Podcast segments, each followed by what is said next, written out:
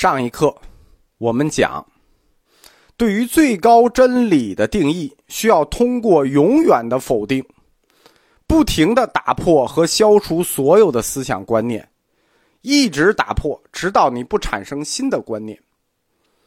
一切皆空，就是在没有任何执着与观念的情况下所描述出来的。诸法性空这个概念的前提。就是建立在这种没逻辑上的，因为它自身的证明是一个悖论，就是连续否定和建立概念，这是一组悖论，用永远否定的形式来证明一个肯定的答案，那任何逻辑的出现，都可能成为你断言的谬误，就是你的断言将成为谬误，只要有这种肯定答案就会有，所以中观学派建立了一种归谬法。称之为龙树式归谬，就由此而来。不要试图与中观学派讨论任何问题，因为你只要跟他辩论，你就会发现他永远有理。你没有发现的是，因为中观学派自身立论的前提是一组反逻辑悖论，就是他通过否定来建立肯定。这段很难，对中观有兴趣的。同学可以听一听，没听懂的就直接跳过去算了。把这种连续否定的形式运用到所有的概念与因素中去的话，那么你就不执着于任何物，也没有任何名称，不执着于任何文字，当然也就不会执着于文字所表达的概念，就这个文字后面的意思，你也不 care。最后的障碍是什么？最后的障碍仅仅是空这个概念的本身。就是空这个概念本身也有概念，对吧？那也要一并破去。这就是到头了。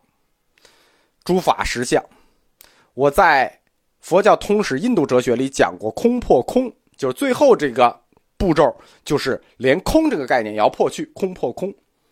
至此，大成行者就把空、法性、诸法实相融合为一体。佛教哲学中的任何术语，其实仅仅是一些字，对吧？我们要用这个角度去看佛教里所有的术语与概念，它们不过就是个字儿。什么四圣谛、十二因缘、空、色、法、我、意，它们都是字儿。我们说不执着于文字相，也不执着于文字相所表达的意思，无论什么字儿。都不能升起任何意向与执着，就字表达的意义也没有意义，没有意向与执着。你执着了，就被文字像背后的意思所牵绊了。你去盯这个佛教的术语，什么四圣谛，你就被这个意思牵绊了。般若学的这个概念，在此前中国佛教理论中，从来没有被系统的这样整理和提出过。般若学理论此前没有被整理和提出过，就是我们说的诸法性空的这一系列的概念，它是有现实原因的，不是说我们中国人不想干，有现实原因导致我们以前没法干。只要你读过般若类的文献，你就立刻发现，就是我刚才说的，它真的是没法整理，没必要整理。车轱辘话，充满了令人讨厌的重复。就是随时随地的否定，连续的否定，因为我们说最高真理的形式要通过连续的否定来建立，所以般若经里头都是这类的车轱辘的，呃，不停的否定，永无休止的否定。好话说多了不值钱，否定几回就得了。但是般若类经书往往是就没完没了的，即使。般若经书里头最优美、最简练、最常见、最入门的那本《金刚经》，我们说，《金刚经》相当于什么？相当于《三字经》，就是入门的这本它同样的话也是不停的说，持续的否定，不厌其烦。我们中国知识界，在般若思想传来之前，我们从来没有接触过这类，就是基于神秘主义和宗教学的概念。要通过否定的模式、持续否定的模式来建立概念。我们没有接触过这类模式，我们也有神秘主义，比如玄学，但是即使玄学的玄，我们也给它定义了三个原则，对吧？无限性、推动性、第一性。但是佛教的空，它连这三个原则也没有，都是神秘主义。我们仍然去定义，但佛教它就不定义，它就是连续否定。面对这种用否定的方式指向一个肯定的答案的，我们没见过。中国读书人有一特点啊，叫认死理。他们一定要追问这些经典中“一切皆空”这个含义确切的到底是什么。如果他们真的懂了啊，就是刚才我讲的课，他们听懂了，其实他们压根儿就不会问这个问题，因为空正是因为无法从正面明确的说明它是什么。它才采用这种方法呀！它要能说明是什么，它就不这么干了，对不对？在公元四世纪的时候，中国流行的般若类经书是有两套的。我们前面讲过，小本般若与大本般若，一本一套小本般若八千颂，一套大本般若两万五千颂。这两套经典都相当的庞大呀，甭管你想读哪套。你都会不约而同的碰到几个一样的问题，相同的问题。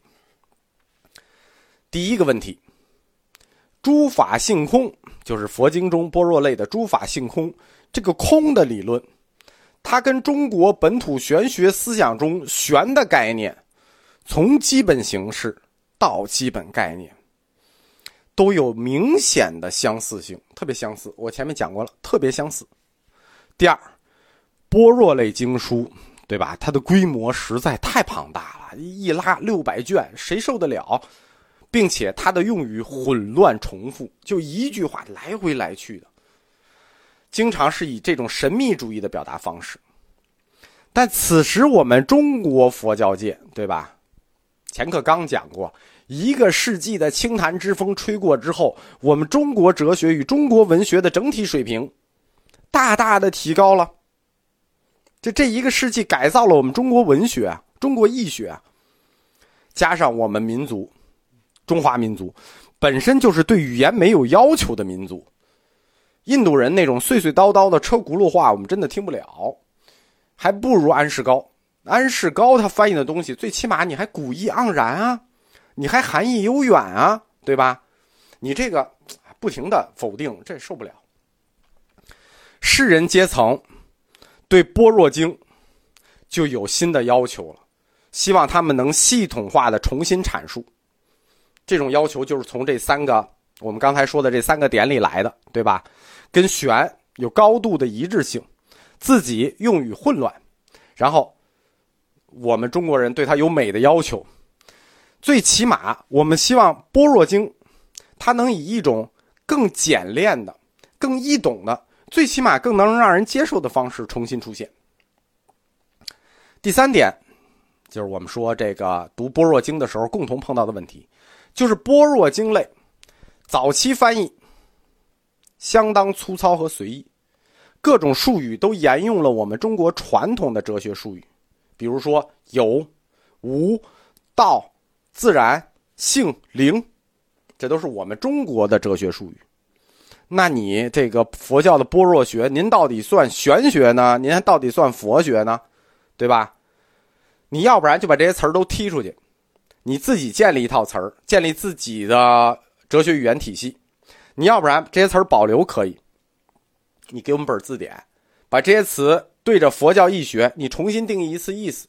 不然我们到底照哪个方向去理解这些词儿？对吧？你就比如说“道”这个字。我们到底往哪个方向理解佛教里的道？那我们说的这几个特点：般若学与玄学概念的相似性，般若经翻译的琐碎性，般若经与玄学这两科哲学术语的重复性，这三个理由，就驱动了佛教的般若学说要有本土哲学化改造的冲动，催生了整个东晋时期般若学派群。就是六家七宗，这三个理由里头，前两个理由对世人佛教很重要，就是般若学与玄学概念的相似性。那我们就得把它区分开。第二就是《般若经》翻译的琐碎性，我们希望它优美、简单、易于理解。第三点，就是最后一点，就是玄学与般若学两科的共用哲学术语的重复性问题。这一点对佛教很重要。为什么？因为这涉及到佛教理论自身的独立性问题。